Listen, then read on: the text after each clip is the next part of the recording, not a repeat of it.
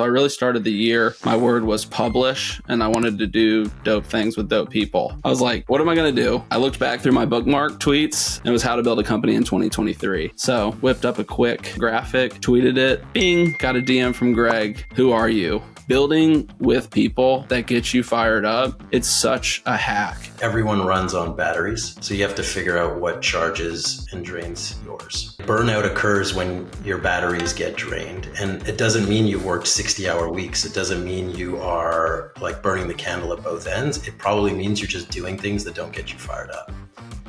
This is a special, special pod holiday edition, ideas galore, lessons learned in 2023. It's going to be an iconic episode. We've got Theo, my co-founder in Late Checkout, who has been on the pod before, one of one of the best, most listened to episodes of the year. So he's back.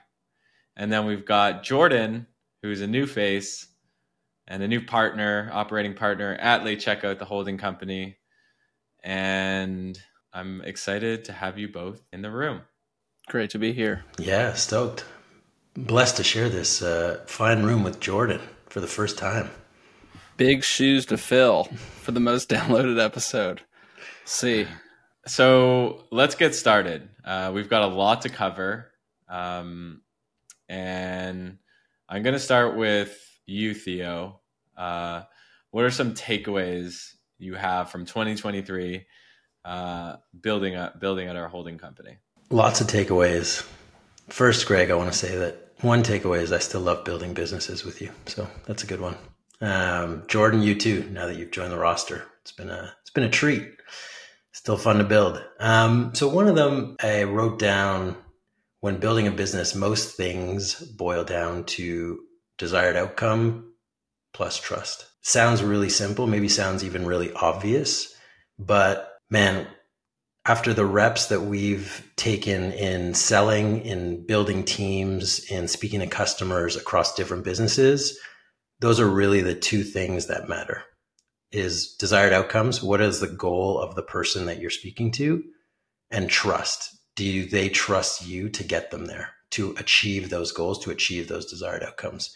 And many people have spoken about this, many people have talked about this, but really when you're able to understand what people want and then have them trust in you that you will get them there, especially in sales where you have a narrow window to be able to do that.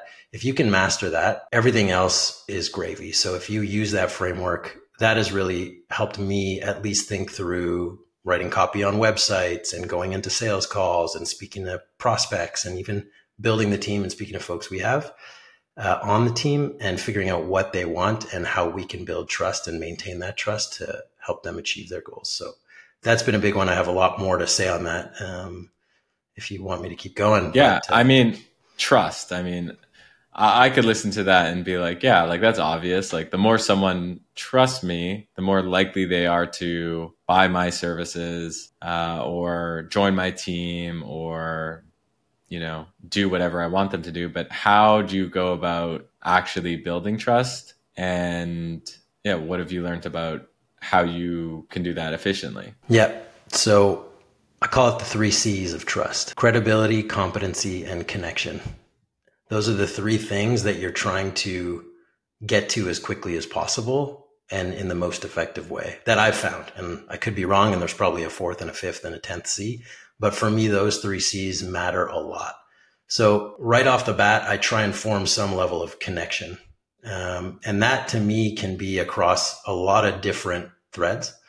Um, but give you an example in a sales call the other day is someone came in and they were building a sports media empire. And right away, I figured out what this person's favorite sport was, which happened to be basketball. I don't know if you guys know this or not, but I took a brief run at the NBA. It, it ended early when I was 15, but you know, I went for it.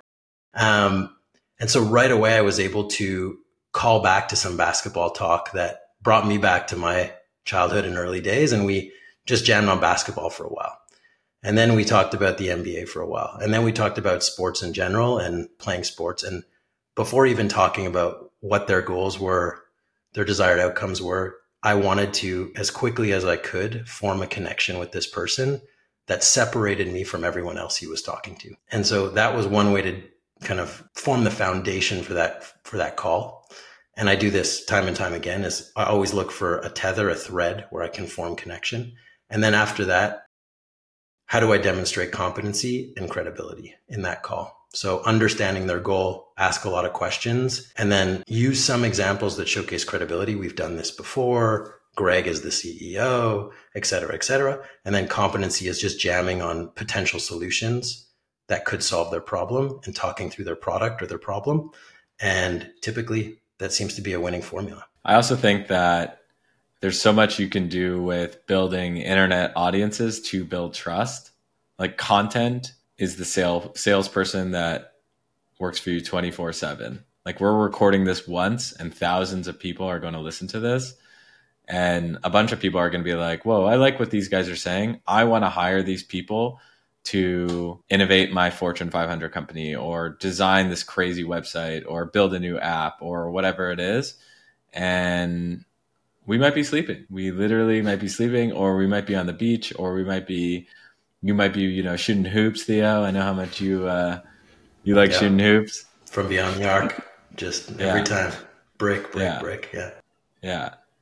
So I think building trust is is definitely huge, and I do I like that framework. And but I I do think that you know investing in content is such a efficient way to to gain internet trust, so that if you are if you're you Theo and you're you're having a meeting with you know, the CMO of Adidas and you're trying to sell them a million or two million dollar year contract to help them build their business, you want to have that first meeting that they know who you are and they know the work that you've done. So you're not just like coming in blind. Absolutely. And I think that that ties back to the credibility, that competency, and that connection. And that's where content yeah. can be a huge level up for all of that because in a sea of sameness where a lot of people can compete on competency and credibility potentially if you're in that type of market where there's a lot of people playing in the same space connection yeah. might be your best bet to stand out and if you've put out content consistently i know i'm saying a lot of c words right now so i'll pull back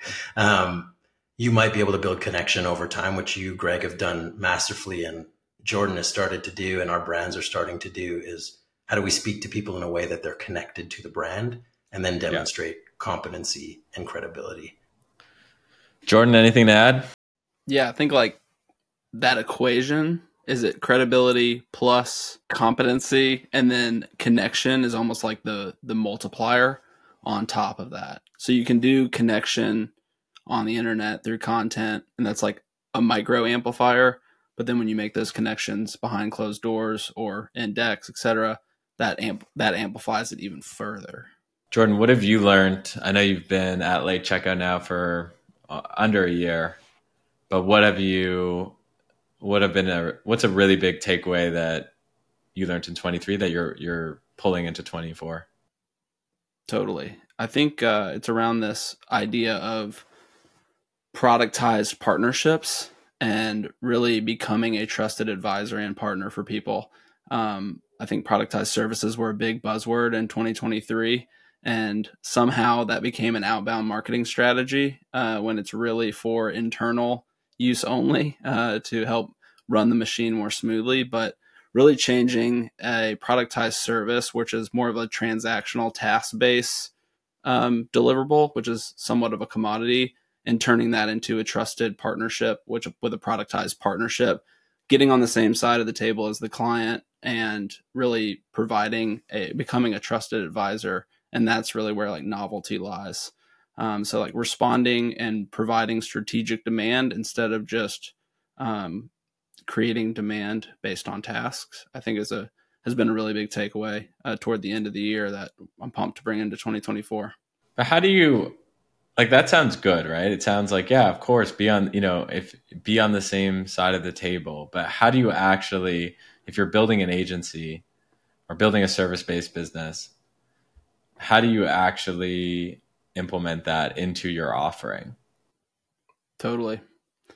Yeah, it's I think it's tough and it's interesting on a case by case basis, but I think going back to the connection piece of it, it's like slowing down to speed up. like what are you actually offering the client? What are you trying to provide them? And like actually aligning with their goals instead of trying to make your mrr go up or you know just close the next deal and move on. I think really aligning with where they're trying to go where they've been um, and pairing that with an offering like slow down to speed up painfully uh, um, obvious. But yeah i think that i think that's really that's how i think about it at least is like actually being a partner. Right. Yeah you can't just it can't just be words on a website. You have to structure your offering so that it really means that. And i think that's where a lot of productized services are going to fall flat is they're going to be a service that of course pr- provides some value but i think that in an ai generated world like people are looking for partners not service providers. Um, because service providers are just going to be tools like chatgpt or tools like bard and DALL-E and stuff like that uh, where the value really is is in the advisory and the partnership. And i think people are willing to pay for that. Um, jordan i feel like we would be doing people a disservice if we didn't tell people the story of how we met. And I'm curious if that was a takeaway for you in 2023. 100%.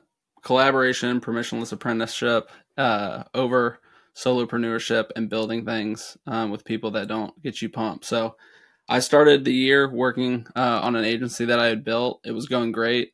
The P&L looked amazing, you know, profitable everything, but I just wasn't fulfilled at all. Um, so I really started the year. My word was publish, and I wanted to do dope things with dope people. I made a little list, and Greg, you were on that. I don't even know if I told you about this list, um, but it had like some five people on it. Jack Butcher was one of them. Shout out Visualize Value, of course. Um, he's he's created a, a business that he runs seamlessly and doesn't need me, uh, respectfully. Um, like Shaan Puri was on there, a couple other people are on there, but I just aligned with what you were doing. And Theo, didn't know you. Um, you were just amazing sprinkles on top of this cake. But I was like, what am I going to do? I looked back through my bookmark tweets, saw a tweet that Greg had posted. I think it was like in November of last year. And it was how to build a company in 2023. I'm decent at design, uh, self taught designer. So I was like, how can I add value to Greg? He has this 50 character tweet. It's a banger, but people don't aren't really going to resonate with just words. So whipped up a quick uh, graphic, tweeted it. Bing, got a DM from Greg. Who are you? And this was from like a little do within account, my little like side brand, and it was like literally zero followers. I had started it like not long before that. And Greg said it had double digit followers. I, I had 18 followers, and I was like, Really? Is someone? I, I, yeah, I was sending this DM. I was like, I don't know if anyone's going to respond to this. yeah, well, I responded. We jumped on a FaceTime immediately. I think it was like January 2nd or something. Um, just get gearing up for the year. And we just started jamming. And I wound out of that agency and was more than excited to take the opportunity to come join and build with you guys. And I think that's like one of the biggest takeaways this year, too, is just like building with people that gets you fired up that you can align with is so much better than doing it uh, either as a solopreneur or even with a team that doesn't necessarily align with the way you think. It's such a hack uh, of life fulfillment um, to build with people that get you amped.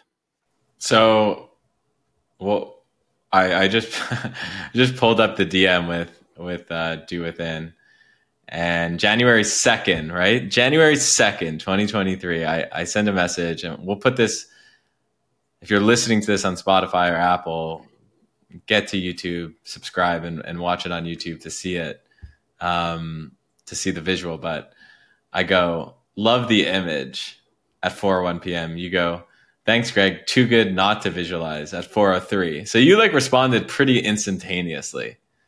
Uh, you were ready to go and you know, it's not like you were hungover from a January, uh, uh, December 31st, January 1st thing. Like you were, you're ready to hit this year with a bang. So I go, what's your name? And then you send me Jordan Mix as your Twitter. And then you write your name, Jordan Mix, which is intriguing just by like, I know your last name is not Mix, like, but it's cool. Like that is a cool, the fact that you like put it essentially a nickname, like I'm interested. Say say more. Then all I do is give you my phone number. Curious to learn more about yeah, FaceTime me. 4:22 p.m. 4:25 p.m. Word will be a 901 number. So in less than 30 minutes, we get on a call, and I was basically like, "We got to find a way to work together." And your life changed. 100. percent It was dope. It was dope. It was dope So was dope. everybody, for both of us. Like, in my life changed too. You know what I mean? Like, For all of us, guys. For all of us. Don't forget me. You know, it changed So- my life as well.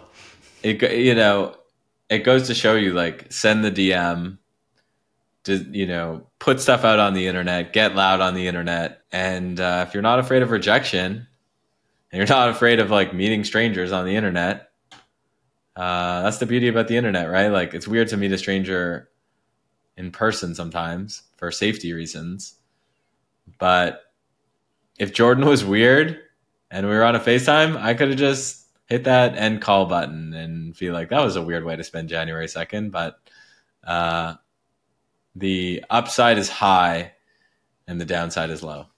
yeah, 100. percent You got to do it. Like they might not be liking, but they're watching.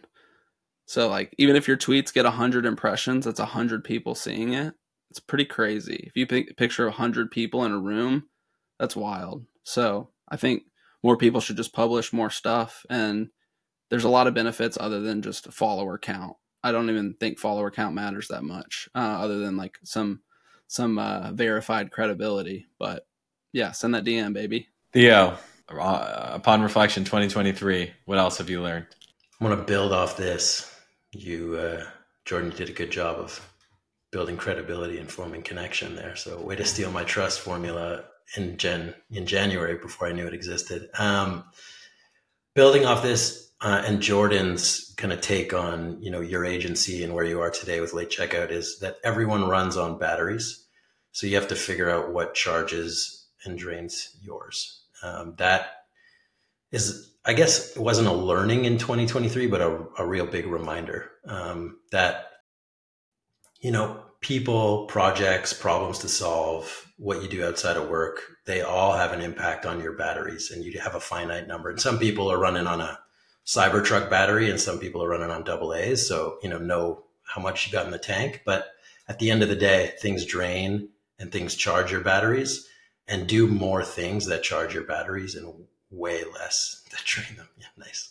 I love that you still have double A's. Um, so I think like burnout occurs when your batteries get drained, and it doesn't mean you've worked sixty hour weeks. It doesn't mean you are like burning the candle at both ends. It probably means you're just doing things that don't get you fired up, and or with people who kind of grind your gears or taking energy away from you instead of building you up and charging your batteries. So, you know, we've worked with people who I'd scratch my head and didn't understand why they were feeling burnt out. I was like, you're working pretty reasonable hours. It's not like you're even capping 40 hours a week. The project seems exciting, but I just had them in a role that they weren't thriving in. So I had them trying to ship content or ideate on a new product when really they were best at program management and or you know internal operations. And so when you figure out getting people in the right place and allowing them to provide value and succeed, that gets people really fired up. They see momentum, that gets people even more fired up. That charges their batteries. So seemingly putting people in situations where from your perspective might be like why are they not performing or why are they feeling this way? Just ask yourself are they in a situation where their batteries are getting drained and I think yeah, continue to move everyone towards that charging area and you're going to see incredible productivity and just a lot of happiness, a lot of fun. So that was another fun reminder this year of, uh, yeah, figuring out what those things are and doing more of them. I like that. Yeah. I like that. I like that. I think uh, it's tough though. It's like you want people to do enable them to do their best work. At the same time, sometimes like at a, at a startup or in any business, like you just have like work that needs to get done. So it needs to also align with the needs of the business.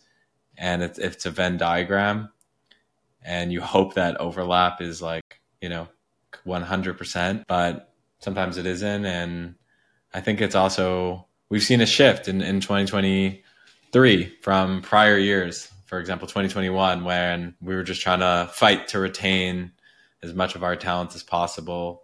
Uh, not just us, but all you know, startups in general, large tech companies, and it's moved now from employee to a little more in the camp of em- employer, and I think it's a probably a better balance. I think it should be a balance between what employees want to do, what teammates want to do, and what actually needs to get done, and working, you know, t- working together to to make it happen. But that's a really good one.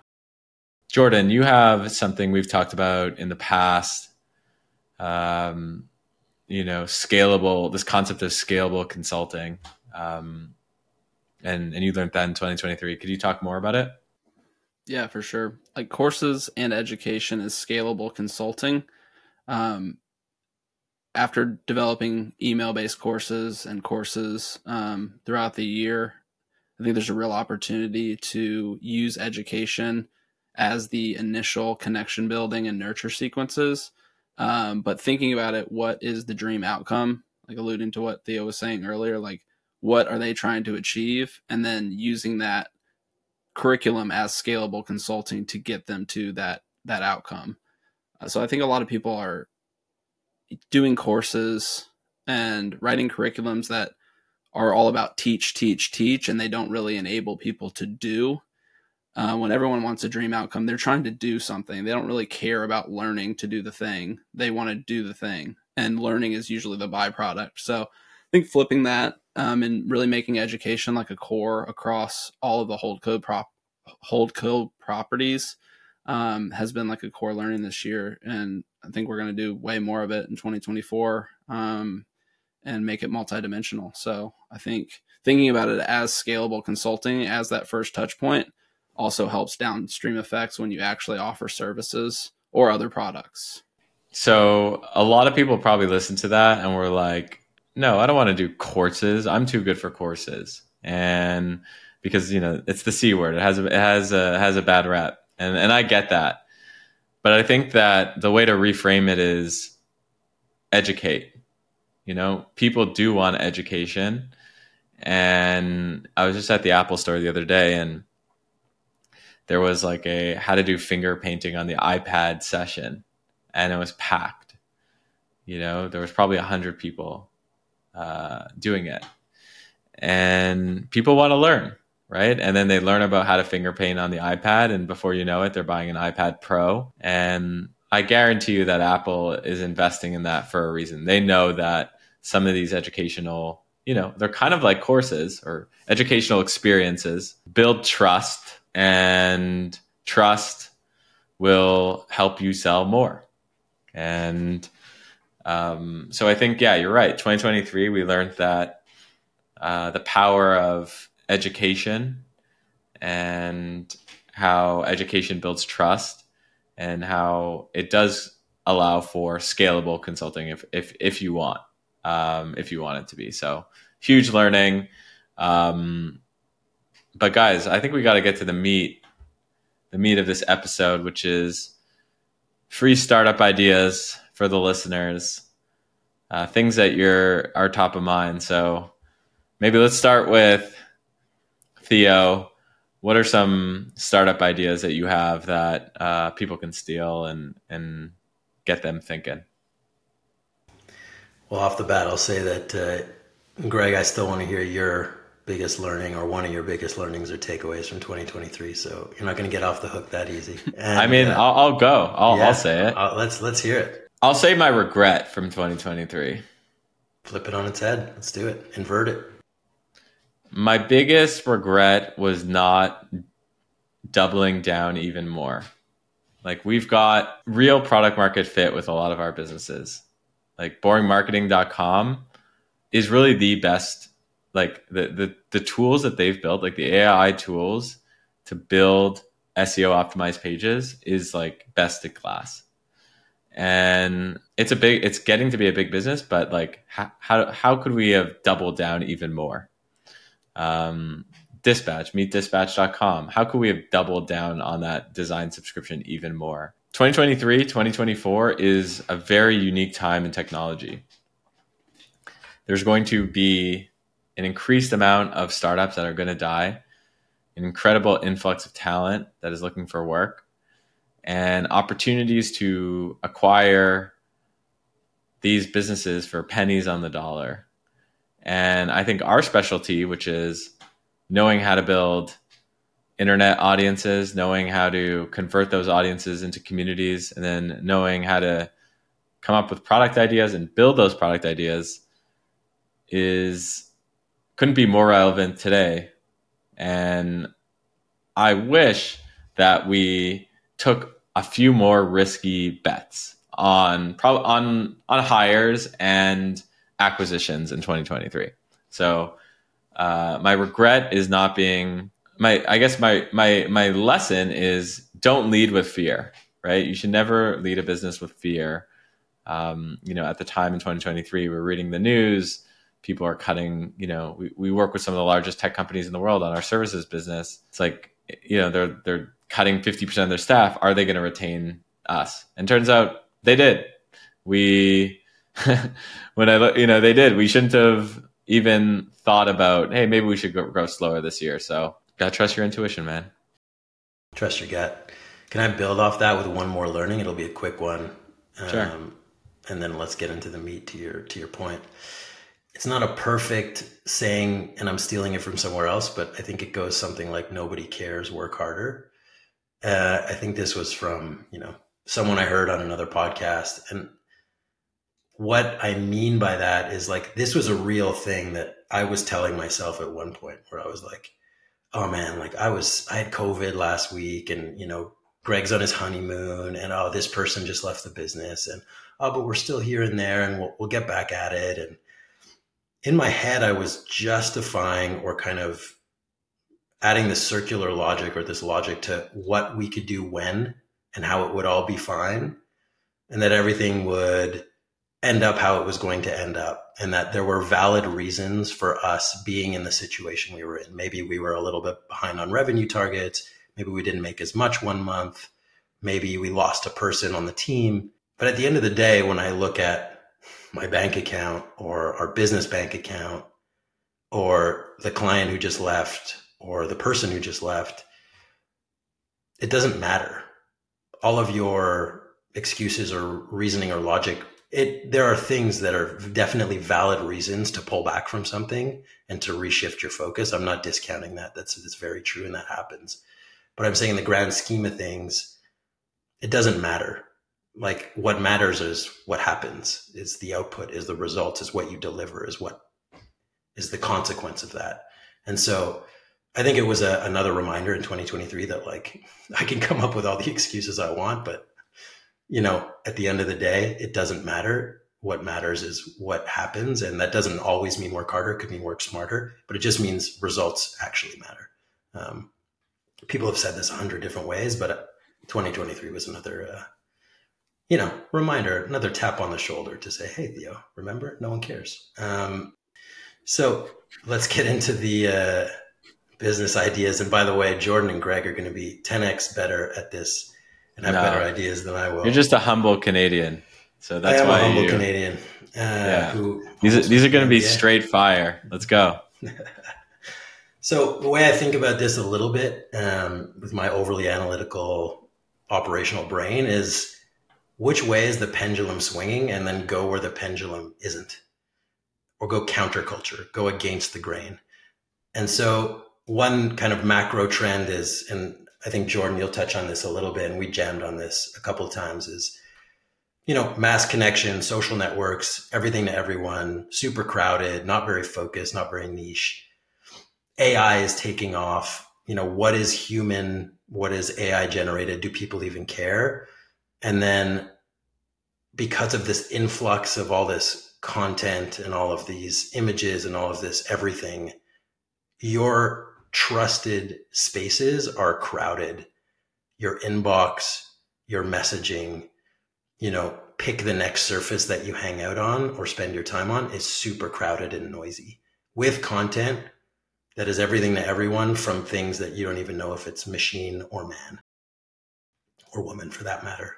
So I think more intimate apps, which Greg, you've been beating this drum for a while, on a new surface is really interesting for those folks who know Locket. Locket uh, kind of blew up last year. It was, you know, originally created by this guy named Matt to help him feel closer to his girlfriend when they were in a long distance relationship. And what it does is allows you to share photos and it's a widget on your home screen. So you will see, you know, the photo that was shared by whoever you have in your Locket on your home screen in big on your phone. And you look at your phone home screen about 80 times a day maybe more in some cases, and definitely more for some people, maybe a little less for others. And so I'm wondering from an intimacy perspective how you own that surface of your home screen or a new surface and how you create intimacy around that when everything else is so noisy and what would Locket look like in other verticals. So not just for your friends and family, but for other people who need deeper connections with their fans or customers or whoever else. So I like Locket for X, which is, you know, what does a Locket app look like for creators and influencers? How do you show up not only in an Instagram feed, but on actual home screens? What about for athletes, your super fans? How are they seeing you and staying up to date with that? Musicians. Ultimately, there's, these are all super fan experiences or, or kind of true fan experiences that could offer up so much more and have direct access to your fans. You could sell them things, but you can also provide behind the scenes content, et cetera, et cetera, in this new Locket for X mind frame or mind share. Um, so that to me feels like a really interesting one. Um, I don't know where it will go and how you maybe white label it or create a native app, but how creators do this and how other folks do this or how other, you know, call it record labels or big music apps or kind of institutions or associations do this for their athletes. I think there's a really interesting opportunity here to supercharge intimacy and own a new surface. Yeah. So Instagram tried to do something and they're pushing it right now, which is Instagram broadcasts. And I've been playing with a few and it's, I can see the look on Jordan's face. It's not it. I don't love uh, it. I don't love it. And the reason I don't love it is this for the reason that you brought up, Theo, which is people are uh, already underwater when it comes to their inboxes.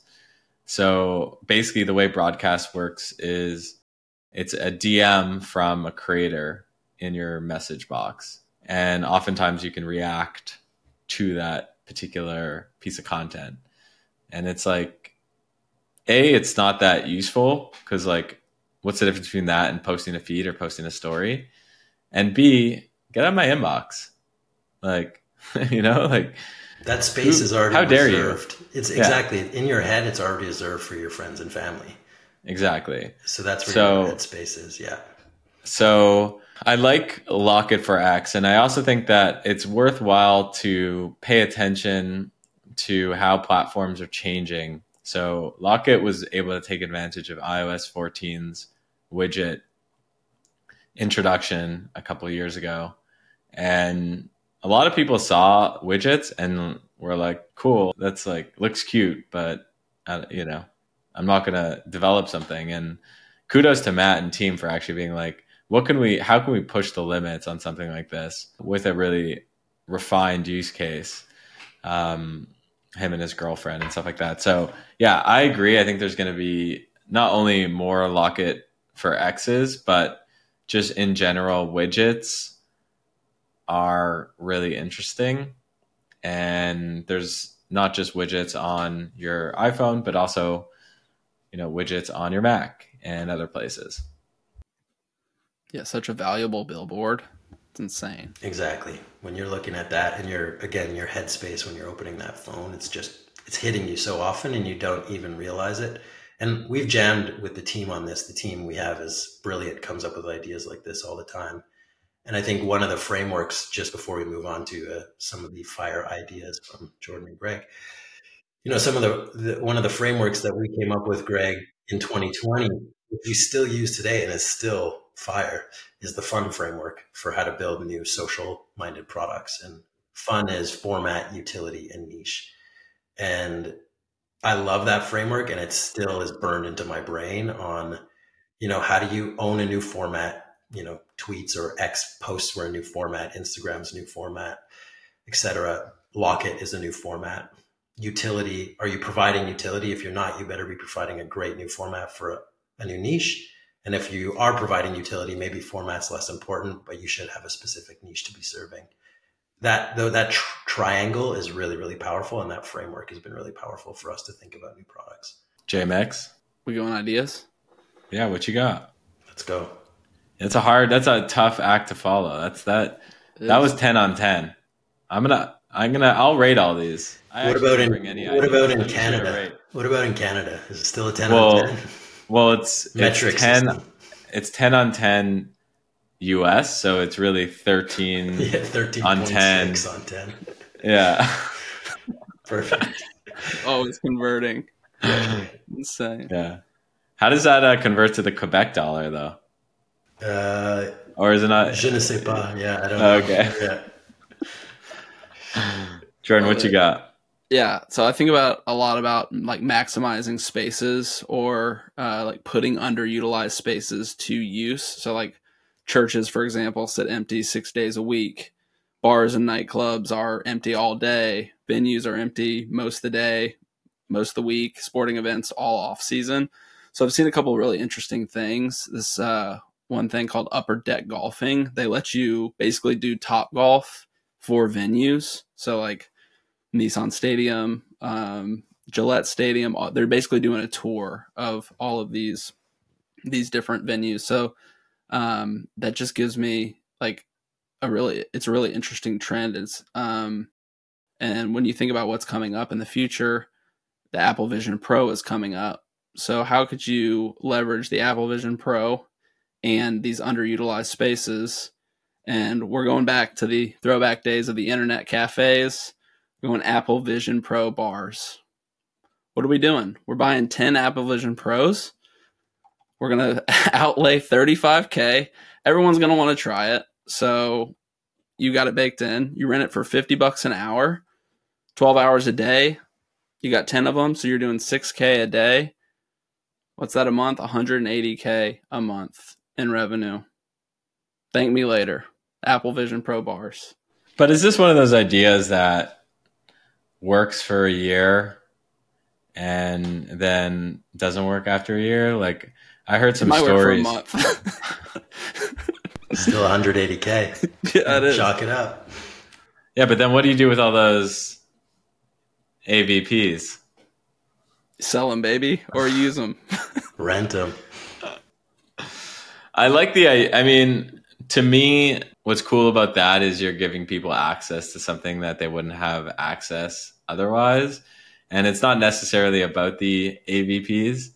It's about it's about the social experience of like meeting other people when you're going to the bars. So like I used to go to like a internet cafe where people could play like play video games and uh, that used to be quite popular actually like in the early 2000s and I'd, I'd show up and i'd rent a computer play a video game and i had the video game at home but it was just more about like i'd go with my friends and we'd meet other people there buy some food and stuff like that. So there's definitely like a social club that you can attach to it which could be interesting. And that could be could add some longevity to this one month business I tell you what you do. You throw on a native experience that you've built in all of the Vision Pros that are a lead magnet or a trust building mechanism for whatever business that you are running, services business, community, etc. And it's just a great way to get in front of people's eyes and in their brains through the AVPs. We're going next level subconscious marketing here. Um, and yeah, you use that as a great tool to not only give people a new inaccessible experience, making that accessible, but then also offering them a really cool game or utility or even just wallpaper background kind of design that showcases your capabilities to upsell, cross sell, offer other things. I don't know who the target market would be, but there's an interesting play there as well. I mean, it's an interesting play for like if you did create these bars and then you went to like a social app or a video game, like you know Epic Games and you're like, hey, you want access to these twenty thousand people in these bars? Well, like it's pre-installed with this game, and we like are going to promote it and host game nights and stuff like that. So that's an interesting monetization model for something like this. Stack it up. Greg, you want to go next? Do a little round table, then do another, Well- then do a round two. Well, well, we could uh we can rate this. We can rate this one. Theo, you want to rate rate this bad boy? yeah, I'll give it a. I'll give it a. Wait, solid- no sevens. No sevens. no sevens a cop out at I cop know. out rating. You know the rules. No sevens. Not even with the conversion rate. No sevens. Uh, I'll do a solid eight point three on ten. What? Yeah, Wow. 180k. He wants it. for for Q1 2024. Q2 it drops to a six on ten Or, or lower. or lower.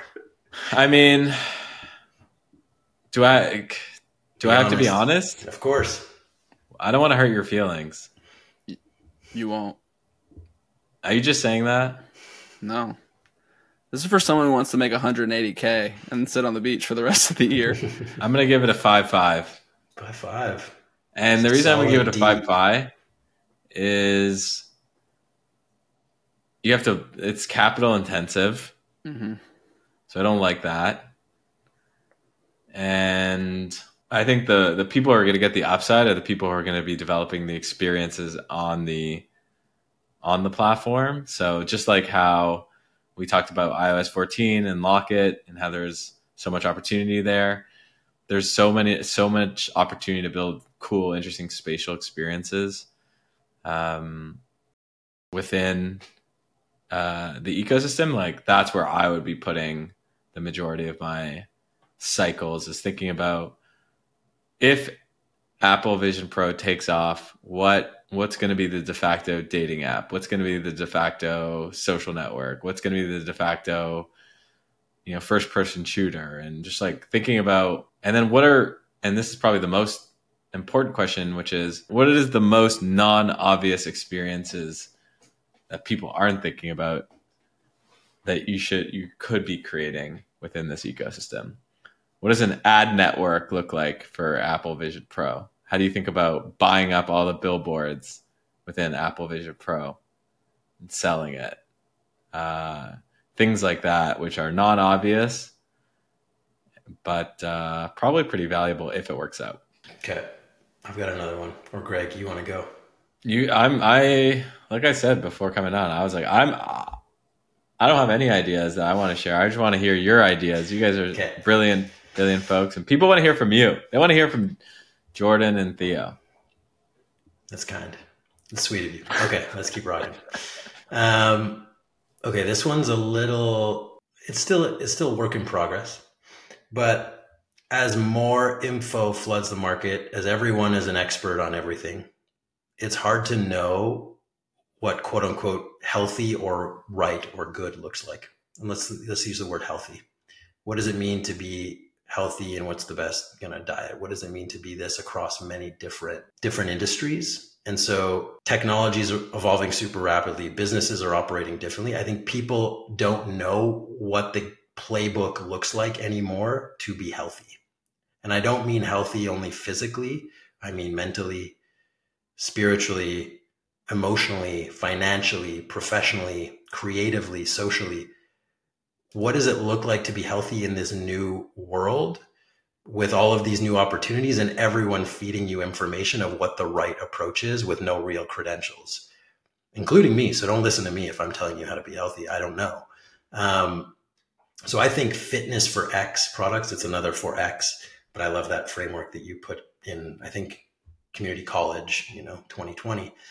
But X for Y, right? What does a fitness product for X look like around these different um, industries or these different kind of headspaces? So, financial fitness, professional fitness, creative fitness, uh, spiritual fitness. And how do you build these apps that are part gamification, part behavior change, part social, part content? And it doesn't have to start with an app, it can really just start with a niche and start with understanding the people, start with a community, building content in the space about helping people figure out what that means, and then building a product or an experience for them to help change their behavior and on put them on a path to fitness. You know, we've worked with Nike, we've worked with Weight Watchers, we've worked with now Beyond Barriers, which is professional fitness, especially for women in mid to senior level positions. They sell these massive contracts to big companies on how to help employees there, specifically women in mid to senior positions, get professionally fit in a way, right? Is how do they achieve their professional goals? What is the curriculum? Who's the community they're going to do it with?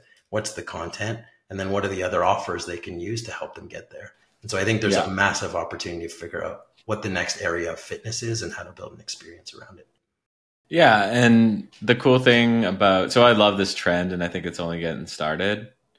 I think uh, the beauty about it is digital products actually lend themselves really well to gamification. Like look at Duolingo; it's like a multi-billion-dollar company uh, teaching people how to learn a language, and that's like language fitness. You know, I think there's so much opportunity here that if you actually create a tight digital product with utility and then you layer on like a game like experience um, in a niche that's purpose built for that. Uh, it's got all the makings of a great business because you've got the moat because it's purpose built so other companies won't come after you there. And you're also getting the retention engagement because you've you've got this like built-in leveling system that uh, human beings are basically wired to to go and jump hoops through. So I like this trend, even though it's not like one idea. And man, I like it. Jordan, what do you think? I love the trend. Yeah, do you guys remember STEPN from the yes. Web three days? They like, I mean, it went crazy because it was like walk to earn. But I think there's something there with with this as well. It's just like not necessarily fitness, but just gamification and earning um, on some curriculum. It'd be, um, yeah, there's just a million ways you could take it.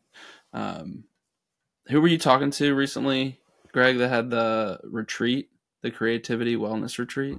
So, a buddy of mine has this really good idea, which is basically he's been so he's a, an artist and he's been or he wants to basically be the creative wellness guy so his whole thesis is that creatives, like other professionals, get burnt out and they need places where they can go to actually like come back really fulfilled. And although there's retreat centers for if you're into yoga, or now there's retreat centers for like psychedelics, that's like a big thing. And although those things exist, or, or there's spiritual really, uh, retreat centers, like go to an ashram in India, there actually doesn't really exist a place where it's focused on taking, say, a painter and getting them to paint, you know, paint more or, or be more inspired, or even a graphic designer, like having programming. Uh, so the idea is basically he's building this retreat center in sort of like a farm, a farm area where he's hosting, like, think of like he's kind of like trying to be like the Rick Rubin, but for art therapy. And I think that's a really interesting play. It also plays on the trend around IRL, like in person experiences that people post COVID are really in the mood for. So I think I, I like that idea. And I think uh, branding himself around art wellness is a really interesting approach to it. I like it too. He should stand up a uh, like old western saloon in the middle of the farm. Call it writer's block. right. Totally. Well, I think I think it's a big opportunity and uh it's one of those ideas that's like hidden in plain sight. It's like you have to like take some of these trends like fitness, like you said, you know, fitness and now there's more creatives than ever because people are designing things in real time on the internet and IRL and you community and you put it together and you're like, wow, like there's an opportunity here. And the beauty about that idea is like you could start it, you can basically build demand online. You know, you build content online and inspirational content and then you start amassing that community, build a free community on it, and then you say like, hey, you know, do you want to come to my farm? Um, so it's kind of it's a cool idea, and you're you're also starting to see just so much demand for places like Soho House.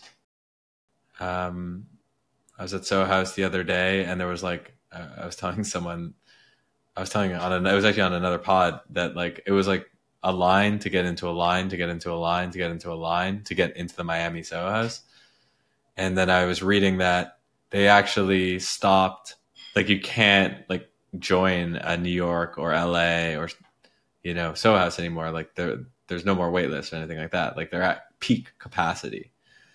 Why do you think that is? Well, I think a lot of pent up demand post COVID. I also think that people are looking for more community based experiences. Like they want to feel like they're a part of something. I think a lot of people work from home, so they want a place where they can just like open up their laptop and like be with other people. So Soho House, I think, is going to be one of the biggest beneficiaries of WeWork's bankruptcy in a lot of ways. And in fact, they actually have a Soho House workspace business as a part, like a, a separate business that they, from what I remember, were trying it in Dumbo in New York and Brooklyn and have probably now expanded beyond it. So pretty bullish on Soho House if they are able to maintain quality, which is whole other can of worms, which I don't know they're able to. Yeah, I think there's a huge opportunity, uh, like a blend, a middle ground between WeWork and Soho House. Yeah, Like Soho House's rules are crazy. You know, you you take a phone call in there and they immediately like tackle you. Um, so it's it's uh, I think there's like a real opportunity for these like neighborhood work clubs. One opened up here in Nashville. It's called Switchyards, and it's really like bare bones co-working, free coffee, twenty four seven access, etc. Um, and it's a hundred dollars a month.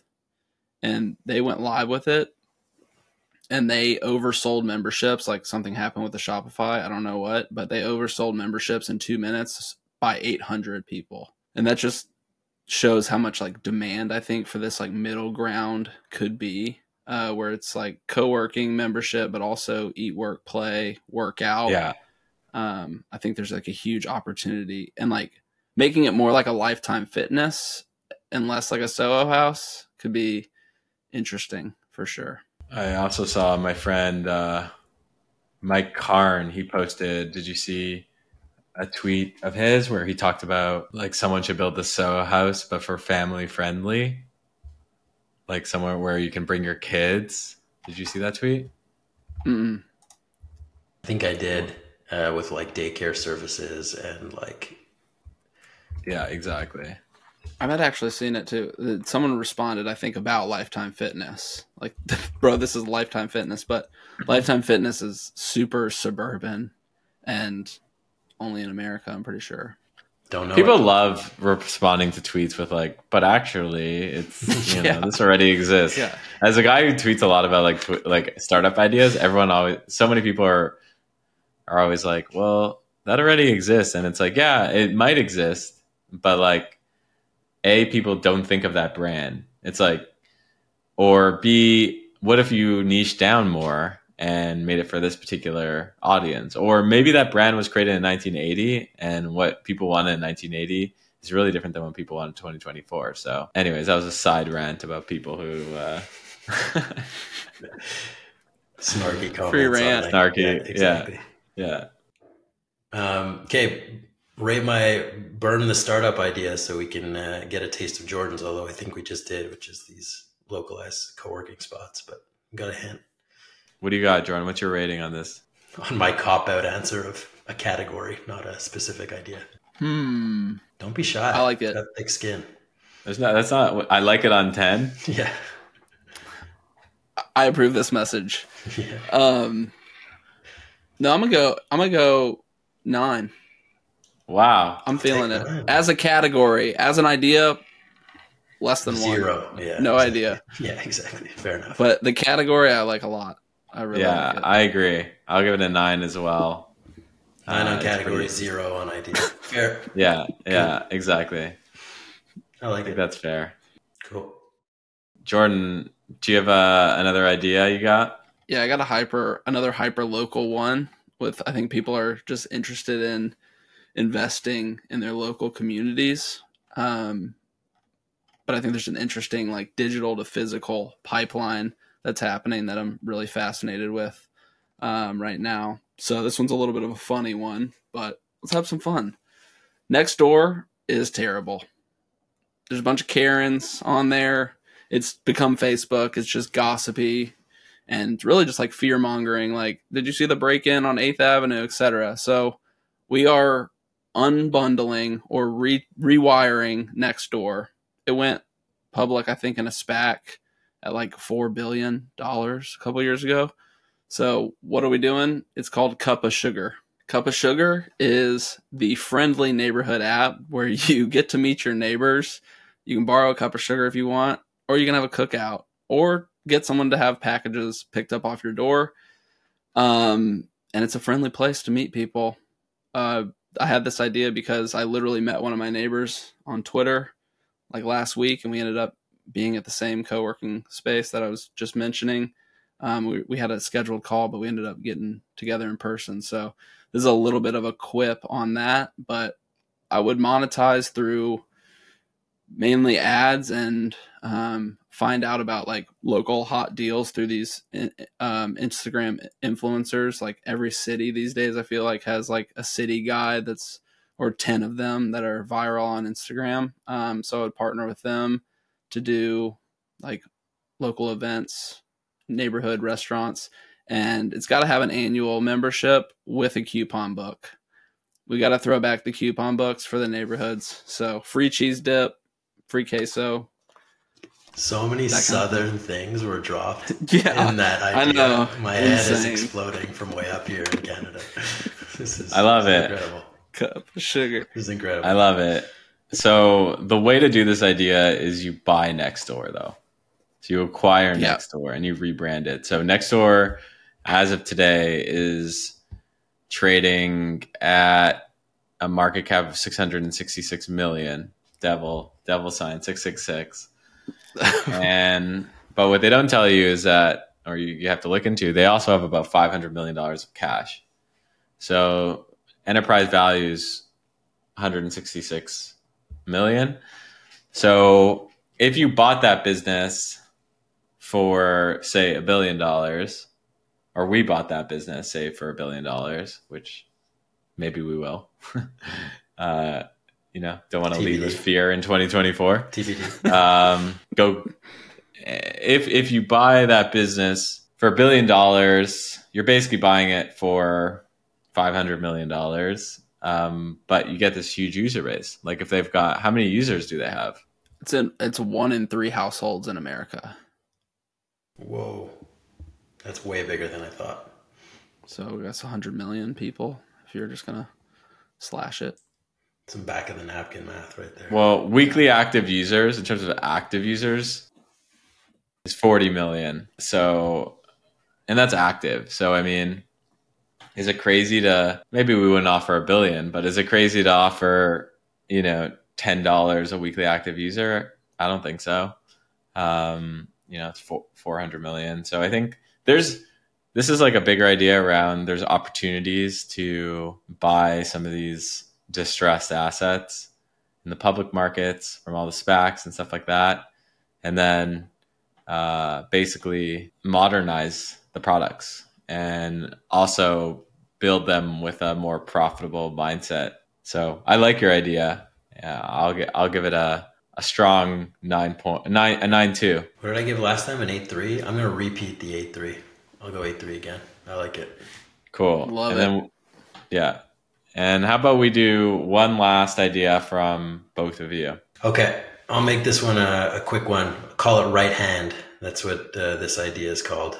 Um, it's not fully fleshed out again. I'm going to cop out a bit with the category, but um, so 99.9% of businesses in the US are small businesses. 80% of those are businesses with zero employees. That means one person. So that's one set of stats. Another set of stats is influencer, the industry, the valuation of the influencer industry has 11x in the last seven years. You know, 2 million influencers today generate over $100,000 a year at least. And then there's like a top cohort that's generating well over 500K. The problem, as we mentioned earlier, is a lot of these single player businesses or kind of solo businesses, solopreneurships, a lot of these creators that are hitting at scale or starting to scale, sorry, you need a right hand. You can't keep doing it all alone if you really do want to scale. There's two ways to scale a business, technology and people and or software and people, but I like technology as a better um, as a better kind of bucket. And maybe I'm wrong. Maybe there's a third and a fourth, but those are the two that come to mind: technology and people. And I was on a call with a creator today. He is going over the million follower mark, but more importantly, his reach is like very unevenly distributed. If you look at someone else with his follower count, he gets way more reach because of the quality of his content therefore able to do brand deals, therefore able to go after really interesting opportunities. And he's growing and making a great kind of six figure salary, let's call it. But he's now at a, a ceiling where he can no longer do what he wants to do as a solo creator or influencer while still putting out content and doing what he does best. I feel like there is going to be a lot of people like him and a lot of business owners who start to reach a point where they need a strategic thought partner and someone who is behind the scenes executing, delivering on kind of the project management, different projects being stood up and executed so that the business itself can move forward as a business, not as an individual. And so call it right hand.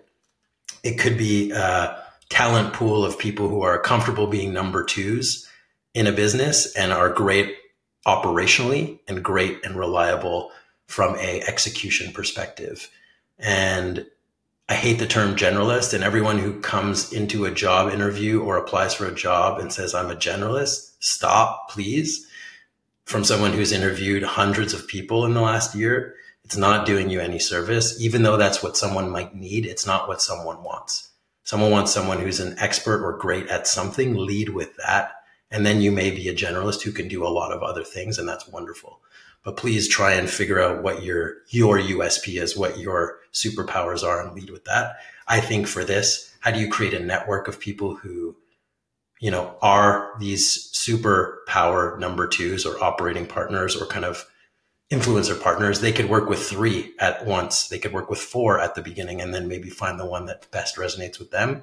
And how can these influencers, solo businesses, etc., pay to have access to this or pay a finder's fee or there's a commission based structure to get access to these people, hire them, and then grow with them um, almost as partners to their business. So I know there's been other solutions like this in the past um, for solo founders, but this to me feels like a really interesting moment in time to look into that.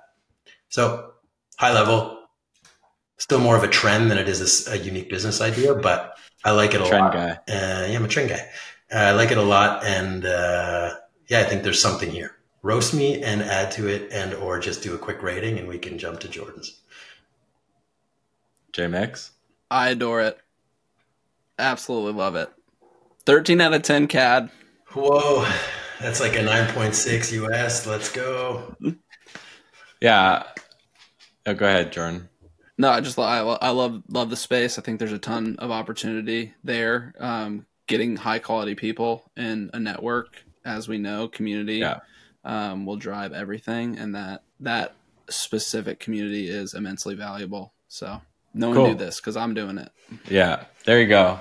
It's too good. It's off the charts. Uh, no, I like it. I like it. I think um, also creators want to be creating, you know. So I think Exactly. God bless him, but you know they're looking for support, and you can't do everything. So I think there's a lot of opportunity to help creators, like you know, put it put simply and in plain English. And I think a lot of them are going to be looking for help. So and are looking for help. So I, I, I totally agree. And we're seeing a lot of like creators hit us up uh, so that we can do that for them. So I think we'll we'll get more of that. Uh, I like the idea. Um, and for people listening uh, on YouTube, please feel free to comment what you thought of all these ideas and give your own rating. Um, maybe we're too generous. Maybe we're too No not sevens. generous. So No sevens. no sevens. Yeah. So that's the rule. Um, and this has been fun. This is this is what I'm talking about. I knew this was you know this is this is cool. This is like what we do off camera, so it's cool to be on camera with you guys. Um, where could folks follow you on the internet to get more JMix and Trend Theo, Trendy Theo? Oh gosh. JRDNMIX on Twitter. You can find me Theo Tabah, LinkedIn, Twitter, uh, or X. Uh, I haven't posted a lot lately, but I'll be back in 24 and uh, I'll give Greg a run for his money on some ideas. So, uh, yeah, these are jelly jams. As Greg mentioned, we have these uh, we call jelly jams. You know, whenever we can, usually once a month, maybe once every couple of weeks, and uh, getting a taste of them now. So, hope you enjoyed, and if you made it here to the deep end, uh, and you want to work with us, design, innovation, growth, DM me on Twitter, and I'll connect you with the right folks on our team uh, and help you transform your business. So, uh, thank you for listening. And uh, Jordan Theo, I'll see you later. Thanks, Can't Thanks, wait. Greg.